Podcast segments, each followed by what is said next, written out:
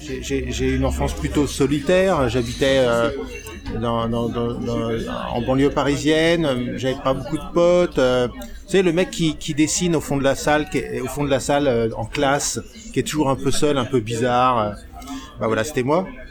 Il y en a toujours un dans une classe. Et donc, bah, bah, ça, déclenche quoi Ça, déclenche. on est obligé de développer un imaginaire au fond on est obligé de, de s'inventer, de développer un monde personnel. Et puis on, commence à, euh, j'avais quelques potes quand même heureusement, mais, j'avais tendance à avoir des potes qui étaient un peu comme moi.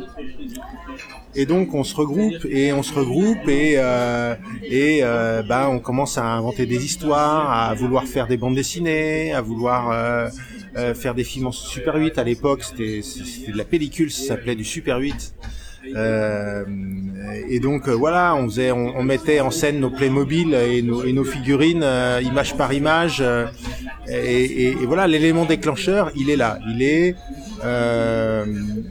de sortir d'une réalité, de s'inventer d'autres réalités, de s'inventer d'autres mondes.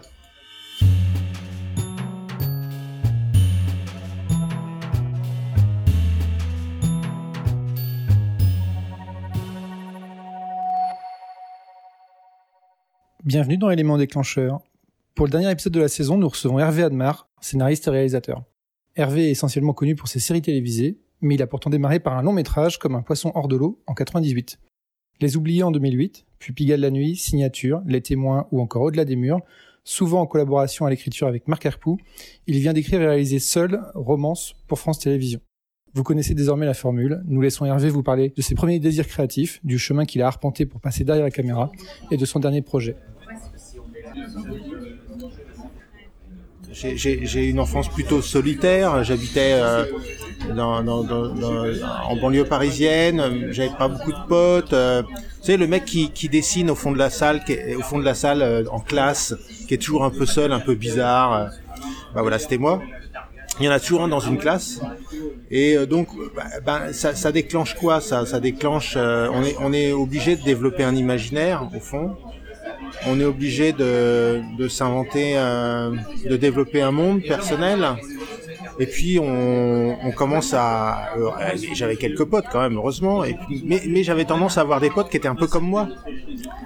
Et donc on se regroupe et on se regroupe et euh, et bah on commence à inventer des histoires, à vouloir faire des bandes dessinées, à vouloir faire des films en Super 8 à l'époque, c'était de la pellicule, ça s'appelait du Super 8. Euh, et donc euh, voilà, on faisait, on, mettait en scène nos Playmobil et nos, et nos figurines, euh, image par image. Et, et, voilà, l'élément déclencheur, il est là. Il est de sortir d'une réalité, de s'inventer d'autres réalités, de s'inventer d'autres mondes. Euh, à l'époque, il y avait, moi par exemple, j'étais fan des Marvel Comics à l'époque. Mais à l'époque, on parle des années 70, il y avait que euh, Strange, qui était un, mensuel.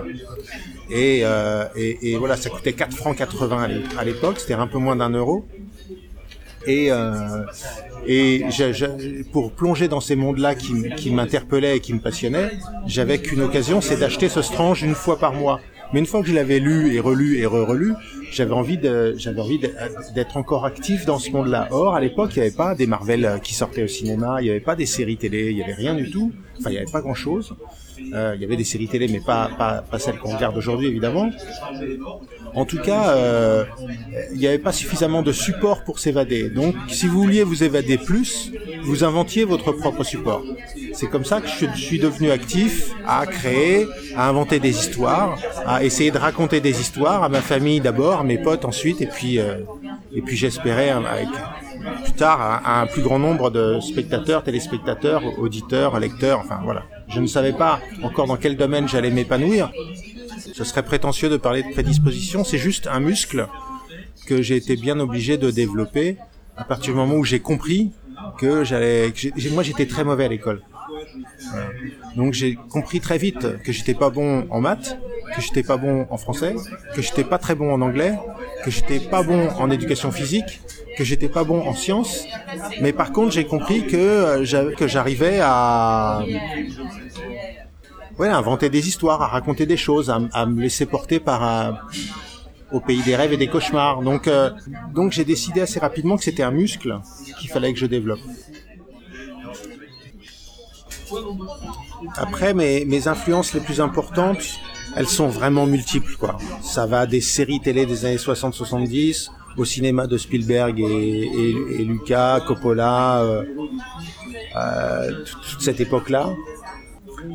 Donc ouais, euh, mais les, romans, les romans policiers aussi, Elroy. Quand j'ai découvert Elroy, ça a été un choc. Évidemment, des, des, gens comme Conan Doyle aussi m'ont influencé. Je me souviens que quand j'étais tout jeune adulte, Conan Doyle a été important. Maupassant a été important. Euh, après, j'ai découvert Lynch. Lynch a été très important. Euh, oui, c'est tout un tas de tout un tas de choses. Me dire, vous dire aujourd'hui, c'est telle personne qui m'a le plus influencé, ça serait mentir. Il y a quelque chose qui m'a vraiment influencé tout au long de ma vie, c'est la musique. Moi, en fait, ma vraie passion, c'est la musique. Et donc, j'écoute énormément de musique, un peu toutes les musiques. Et c'est vrai que la musique, euh, la musique est très importante sur l'ensemble de mes projets.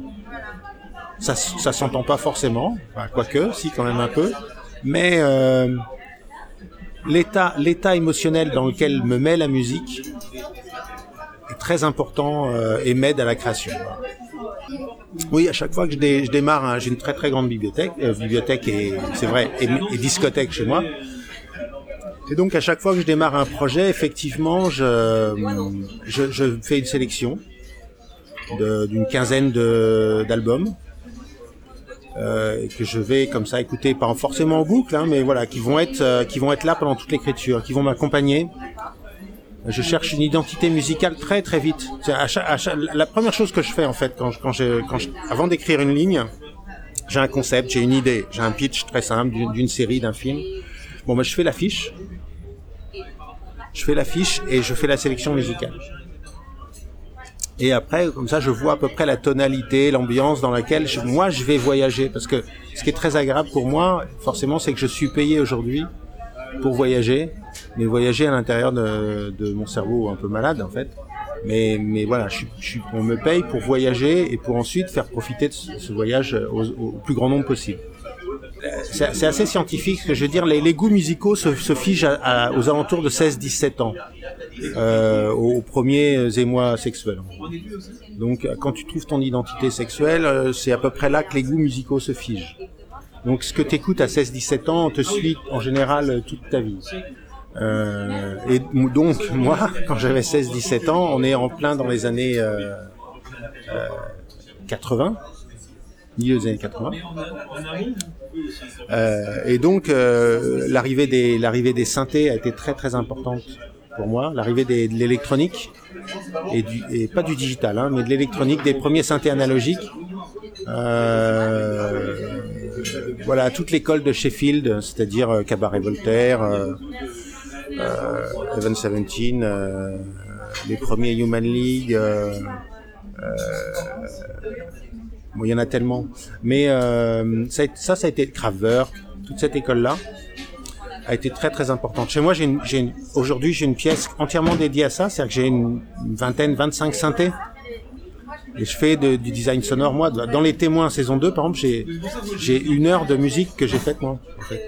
De sound design plus que de musique d'ailleurs. Si Eric de Marsan, quel compositeur avec lequel je travaille, m'écoute, il va il va me frapper. Mais euh, mais voilà, donc donc je suis un, je, je viens de là, du, du des synthétiseurs, de la recherche sonore. Euh, ensuite, j'ai découvert l'IRCAM, j'ai découvert les, la musique contemporaine. Euh, voilà, je, suis allé là-dedans pas mal. J'écoute aussi beaucoup de jazz, plein de choses différentes. Mais donc voilà, chaque projet a son identité musicale et ça m'aide à trouver l'ambiance, euh, la, musicalité des dialogues, la musicalité euh, du texte, forcément des personnages, euh, les vibrations qui dégagent. La musique, ce ne sont que des vibrations. Donc. Bah, je, vais, être un peu prétentieux. Tu crées un monde en fait à part entière. C'est-à-dire qu'il s'agit de, avec, avec des images et des sons. On parle d'audiovisuel, il y a audio devant le visuel. Donc, euh, il s'agit effectivement de, quand on, quand on réfléchit à un film, une série, il s'agit d'appréhender tous les, l'audio et le visuel et de et de et de trouver l'identité de ce- cette histoire, de l'habiller de la meilleure des façons possibles. Oui, ça m'arrive effectivement de, de faire moi-même, euh, de travailler moi-même sur le sur la matière sonore. Pourquoi? Parce que ça m'amuse, parce que je suis passionné par ça, que j'ai les outils chez moi. Euh, alors, je dis pas que euh, les compositeurs avec lesquels je travaille euh, sont ravis de ça. Hein. Euh, forcément, ils sont un petit peu. Des fois, je récupère leur musique, je les tire, je la trafique, je la, je la, je la, je la tends, je la, je la, ça, devient une matière. Et je travaille le son, effectivement, comme je vais travailler l'image, étalonner les couleurs. Ben voilà, je vais retravailler les mélodies. Je vais euh, souvent sur les témoins, par exemple, j'ai rajouté beaucoup de nappes au fond, des choses. Je travaille sur les fréquences. Alors, je sais très bien qu'ensuite, quand ça va passer en télé, il y a que quelques centaines de personnes qui vont entendre ça. Mais c'est pas grave, je le fais pour elles, et puis je le fais pour moi aussi. Ça me, ça me demande, je serais payé exactement pareil si je le faisais pas, et ça me prend énormément de temps de le faire. Mais je le fais parce que parce que parce qu'on veut tous faire la, le- le- on- voilà, je veux être le plus honnête possible et je veux être le plus satisfait possible de ce que je fais. Je suis jamais vraiment d'ailleurs, mais mais euh, mais voilà. C'est, puis c'est par passion, c'est par envie surtout. Pourquoi alors évidemment on démarre on démarre par des courts métrages les courts métrages ont marché j'ai, fait un long qui était très mauvais. Euh, j'adore le cinoche mais je crois que j'aime encore plus la série télé. Parce qu'effectivement elle propose des univers et des mondes entiers qui peuvent euh, s'épanouir se développer vivre euh, et quelquefois mourir sur plusieurs saisons en plusieurs années et ça c'est très très intéressant. Quand on quand on aime comme moi plonger dans des mondes particuliers le cinéma c'est formidable. On rentre dans une salle de cinéma il y a rien de plus beau que de vibrer euh, sourire avoir peur euh, pleurer en même temps que d'autres spectateurs dans une même salle. Mais la série télé offre d'autres plaisirs et elle offre des plaisirs euh, qui pour moi en fait sont, sont plus proches de la littérature. C'est-à-dire que euh, quand vous rentrez chez vous le soir, vous êtes dans, dans, dans, dans un bon bouquin, euh, vous retrouvez vos personnages préférés, vous ouvrez un chapitre, vous fermez votre chapitre le soir, le lendemain soir vous aurez un autre chapitre. La série c'est un peu pareil. C'est-à-dire que vous regardez un épisode, vous retrouvez vos personnages préférés, vos émotions préférées, vous fermez votre épisode et le lendemain soir, si vous voulez replonger dans le dans, le même monde, vous ouvrez un autre chapitre. Et donc ça, ça c'est quelque chose, c'est une forme de consommation de la fiction, un format, des formats qui m'ont vraiment attiré très tôt. Et donc quand j'ai eu l'opportunité, après le long métrage, de, de faire des séries, je, suis allé à fond là-dedans parce que ça m'intéressait vraiment. En plus, en plus, on était quand même à une période, on, parle du début des années 2000, 2005, 2006, où euh, en France, euh, euh, il n'y avait pas grand-chose. Enfin, il n'y avait pas grand-chose. Euh, Il y, avait, euh, il y avait euh, Commissaire Moulin et, euh, les, les débuts de Mimi Mati, mais mais s'il y avait peut-être la première saison d'Engrenage qui avait été diffusée sur Canal, mais c'était tout quoi. Et donc il y avait tout à faire en France.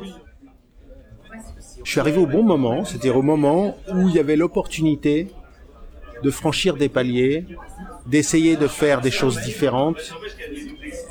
Je suis arrivé au moment où les industriels, c'est-à-dire les diffuseurs, les producteurs, ont compris qu'il fallait proposer d'autres choses aux téléspectateurs, qu'il fallait commencer à essayer. Et donc j'ai eu, cette chance-là d'arriver au bon moment. Oui, c'est vrai. Il se trouve que là, les derniers projets que j'écris, je les écris seul. C'est pas par besoin absolu, c'était par, plaisir. Mais enfin, c'était pas nécessaire. J'aurais pu développer un, un univers moi tout seul, mais c'était quand même vachement plus agréable d'être euh, d'être une bande de potes et de et voilà quoi. C'est- Puis ça, regarder les autres travailler, regarder les autres réussir à faire des choses, c'est très stimulant. Regarder les choses, regarder les autres euh, échouer, euh, c'est très stimulant aussi. Ça, permet de mieux se comprendre soi. Enfin voilà, c'est essentiel. Et sur Marc Hercou, c'est différent. Marc Hercou, je l'ai rencontré euh, quand j'ai quand j'ai vendu à Ciné TV et à France 3, à France Télévisions, l'idée de faire la toute première série que j'ai écrite et réalisée qui s'appelle Les Oubliés. On est en 2007, 2006, 2007. Euh, je je- j'avais pas envie de 6 fois 52, je l'avais jamais fait, j'avais pas trop envie d'écrire ça tout seul. Et il se trouve que j'avais euh, j'avais rencontré Marc sur un autre projet, on avait sympathisé, on avait les mêmes références, on avait les mêmes euh, le même délire.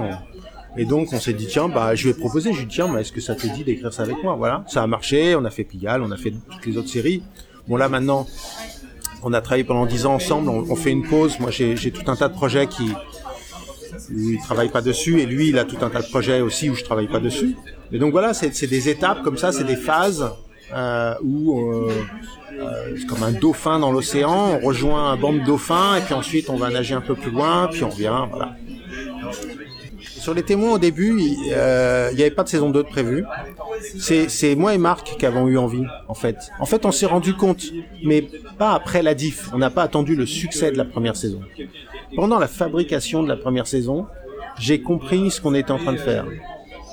C'est-à-dire, j'ai compris qu'il y avait, en fait, qu'on se montait et qu'il y avait, en fait, une deuxième saison, voire une troisième saison possible.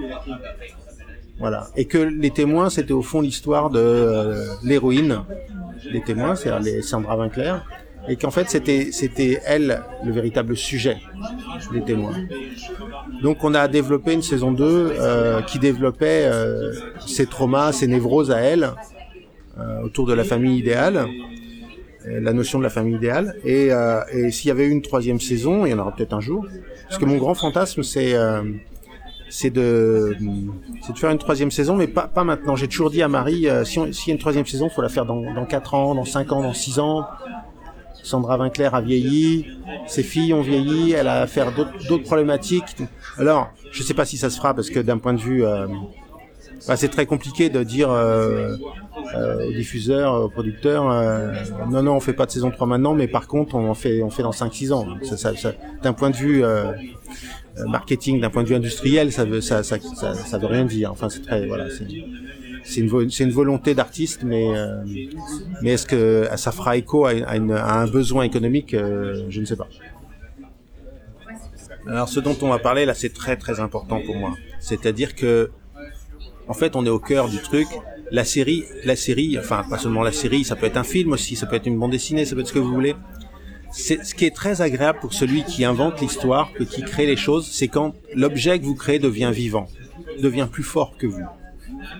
Et donc, effectivement, cet exemple des témoins saison 1, en, pendant la fabrication, pendant la réalisation et le montage, je me rends compte qu'au fond, on n'est pas allé au bout de cette histoire et que le personnage principal est plus fort que la série et que le sujet principal de, de cette série c'est précisément le personnage principal et ses névroses. Alors est-ce que ça m'arrive souvent ça? Oui, ça m'arrive tout le temps. Et je, vais même aller plus loin, je, n'attends que ça et je le recherche.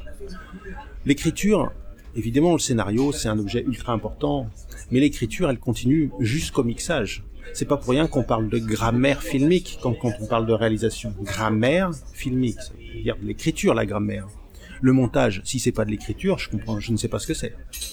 Euh, le mixage, moi il m'est arrivé de, changer le sens de certaines scènes au mixage, simplement off en, en changeant un dialogue, en omettant euh, de certains mots dans la bouche de certains personnages, en rajoutant tout d'un coup une montée de cordes euh, avec telle émotion en musique, ce qui signifie autre chose dans un silence, dans un donc vous voyez bien qu'on peut signifier, qu'on peut changer des choses dans l'histoire et dans les émotions qu'on cherche à véhiculer jusqu'au bout. Et ça, ce qui était très intéressant, c'est qu'on comprend. Moi, je comprends petit à petit ce qu'on est en train de faire. Pigalle, par exemple, j'ai compris, j'ai compris presque trop tard.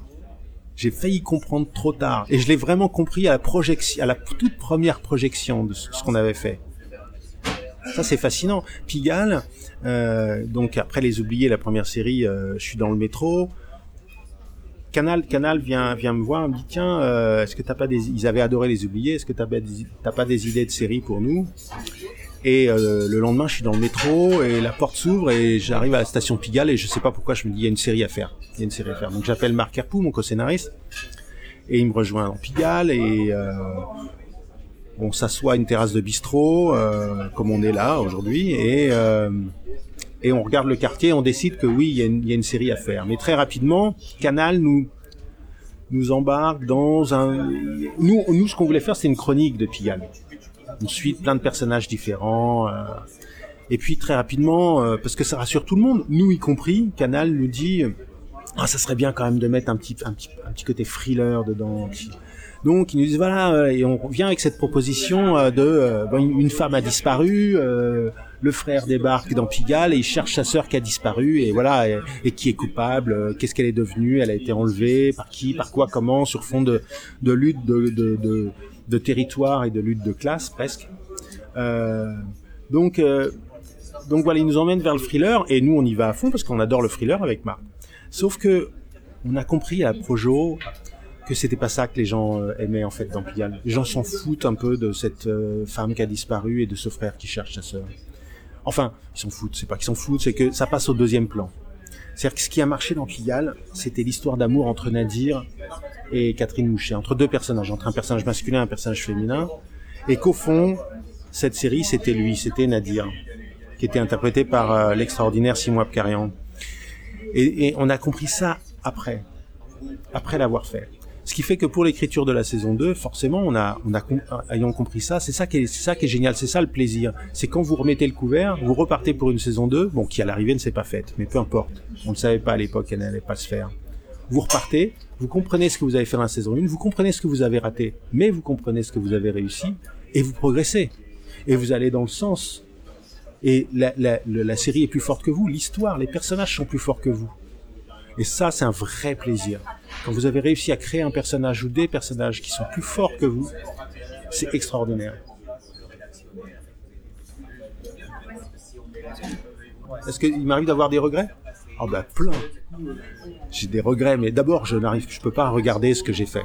C'est-à-dire qu'une fois que c'est terminé, livré, diffusé, je ne re-regarde jamais. Je n'ai jamais revu Pigalle, je n'ai jamais revu Les Témoins, je n'ai jamais revu. Euh, je le, ça, ça m'appartient plus. Et puis j'ai plus, envie, non mais j'ai tellement bossé dessus.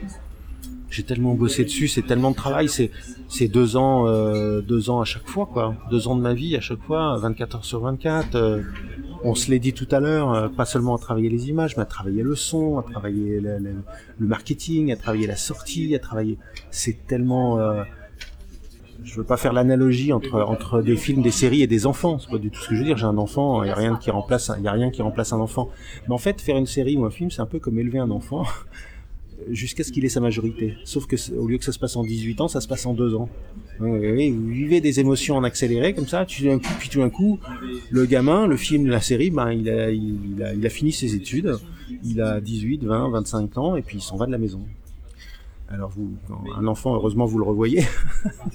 Moi, un film et une série, euh, j'ai du mal à le revoir. Ouais. Mais est-ce que je regrette des choses? Ah ouais, ouais. Oui, bah, heureusement parce que c'est un des moteurs qui me permet d'avancer. C'est-à-dire qu'à moi, à chaque fois que je redémarre un projet, c'est bon. Alors, qu'est-ce que, où est-ce que je me suis planté la dernière fois? Ok, je me suis planté là, là et là. Donc, donc, je vais faire ça comme ça, comme ça, comme ça, comme ça. Et, et évidemment, la beauté du truc, c'est qu'à chaque fois que vous démarrez une affaire, à chaque fois que vous démarrez un projet, à chaque fois que vous êtes un peu dedans, vous avez l'impression que ça va être le plus beau film du monde la plus belle série du monde. Et, il faut, euh, il faut avoir cette sensation-là, sinon, sinon vous partez pas, euh, vous partez pas deux ans comme ça. Il y a une espèce de sensation de, faire un truc génial. Et puis petit à petit, vous vous rendez compte que, en fait, euh, pas forcément.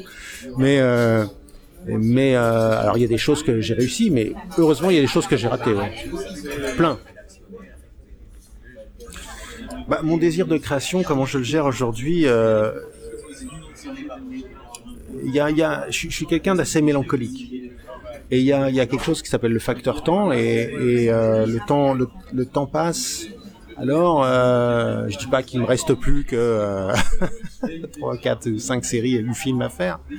Mais enfin, euh, je me rends compte que je sélectionne euh, un peu plus. Je prends un peu plus de temps de décision avant de me dire, OK, les deux prochaines années, je vais les passer sur tel projet. Et on me propose plein de choses, souvent, que je refuse parce que d'abord, je, préfère développer mes, mes concepts perso, mais euh, je refuse aussi parce que c'est compliqué de, me dire que je vais passer deux ans sur euh, sur un truc où je suis pas à 150% dessus. Voilà. Il y a encore quelques années, euh, à 80%, je pouvais y aller. Là, maintenant, j'y vais plus. Si je suis pas à 110 ou 120%, j'y vais plus. Alors est-ce que est-ce qu'à l'heure des nouvelles plateformes, est-ce qu'à l'heure des nouveaux diffuseurs, des Netflix, des Amazon qui arrivent, est-ce que ça m'ouvre de nouvelles possibilités créatives, éditoriales? Oui et non. C'est-à-dire que je fonctionne pas tellement comme ça. Moi, je fonctionne dans le sens inverse, c'est-à-dire j'ai une idée de série ou de film et je me dis bon, alors c'est pour qui? Ah, cette idée-là, c'est pour France Télévisions. Ah bah cette idée-là, c'est plutôt pour Netflix. Aujourd'hui, j'ai monté une boîte, je travaille sur... Euh, pour qu'une série se fasse, euh, j'en développe 5-6 en général. Donc j'ai 5-6 projets en parallèle, euh, un peu comme des, lignes de pêche au bord d'une rivière, et puis j'attends que ça morde, il y en a une qui mord, une canne à pêche qui mord, bah je bah voilà, mais les autres sont toujours à l'eau avec les petits asticots au bout qui gigotent encore un peu. Euh, donc voilà, j'ai 5-6 séries comme ça. Alors il y en a, euh, je vais pas proposer les 5-6 euh, pour Netflix, ou les 5-6 pour Amazon, ou les 5-6 pour Canal, ou les 5-6 pour France Télévisions, ou Arte. J'en propose une à France Télé, une à Arte, une à Netflix, une à... puis je vois qui mord. Voilà, voilà c'est comme ça que ça se passe. Alors, est-ce que j'ai atteint une maturité? Ça serait encore super prétentieux de dire que j'ai atteint une maturité de quoi que ce soit. Oui, je sens que je passe des paliers je sens que je passe forcément, je sens que je progresse parce que c'est un de mes moteurs. Moi, moi, je fais des choses pour apprendre, pour progresser. Alors, est-ce que j'ai atteint une maturité? J'espère que non. J'espère qu'il me reste plein, plein de choses à faire pour atteindre cette maturité, parce que sinon, ce serait voilà. Euh... Non, non, j'ai pas envie de me dire que j'ai atteint du tout une maturité. J'ai envie de me dire que, que je, je continue à apprendre. J'essaye de, j'essaye de me mettre euh, pas en danger, mais j'essaye de, sortir de ma zone de confort assez régulièrement. Je suis en plein dedans en ce moment, cette sortie de zone de confort, justement pour continuer à apprendre et à progresser. Je sors effectivement, pour sortir de ma zone de confort, j'essaye effectivement de faire évoluer euh, mes, mes interlocuteurs et mes collaborateurs aussi.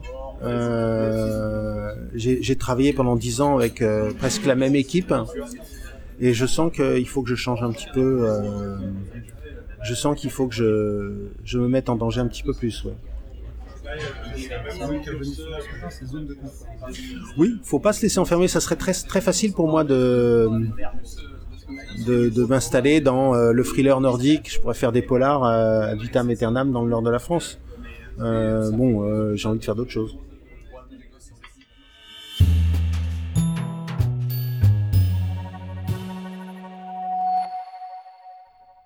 Merci à vous d'avoir écouté ce sixième numéro d'éléments déclencheurs et merci aussi évidemment à Hervé Admar d'avoir effectué euh, la rétrospective de sa carrière en notre compagnie.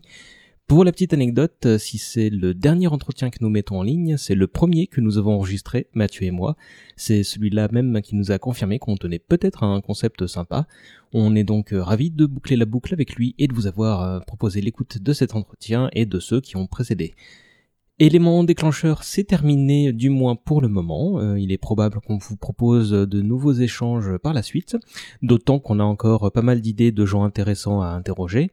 Mais on va se reposer un petit peu et réfléchir à la manière dont on pourrait euh, relancer la machine, euh, éventuellement en améliorant la formule. Sur ce, on va remercier dans l'ordre les artistes qui ont bien voulu nous accompagner durant cette première salve, à savoir Mélanie Fazi, Cyril Pedrosa, Jonathan Barré, Anne et Gérard Guéraud et donc Hervé Admar. On tâchera de relayer l'actualité de chacun d'eux dans les prochains temps sur nos réseaux sociaux. N'hésitez pas à nous suivre sur Facebook et Twitter pour cela, mais aussi et surtout pour nous dire ce que vous avez pensé de cette émission, de ce que vous avez aimé ou moins aimé, des gens que vous aimeriez entendre. N'hésitez pas, vraiment, ça nous ferait très plaisir d'avoir vos retours. Pour ça, vous avez aussi la possibilité de laisser un commentaire sur Apple Podcast, c'est même la meilleure manière de nous donner un coup de pouce. Pensez aussi à nous mettre quelques étoiles, hein, et même 5, le maximum, pourquoi pas, si vous êtes très fan du concept. On vous souhaite de bonnes vacances si vous avez la chance d'en avoir, ou à défaut un très bel été. N'oubliez pas de vous hydrater et de conseiller ce podcast autour de vous. Euh, si vous voulez nous entendre dans les prochaines semaines, vous pouvez vous tourner sur nos autres émissions si vous ne les connaissez pas déjà. Euh, ainsi, vous pouvez retrouver Mathieu dans le podcast de CloneWeb, l'Happy Hour, qui traite de l'actualité culturelle une fois par mois. Et de mon côté, je vous invite à écouter Hommage collatéral, On n'est pas trop vieux pour ces conneries ou Dev Perso. Je vous laisse faire vos recherches. Un énorme bisou à un dernier merci pour la route et à très bientôt.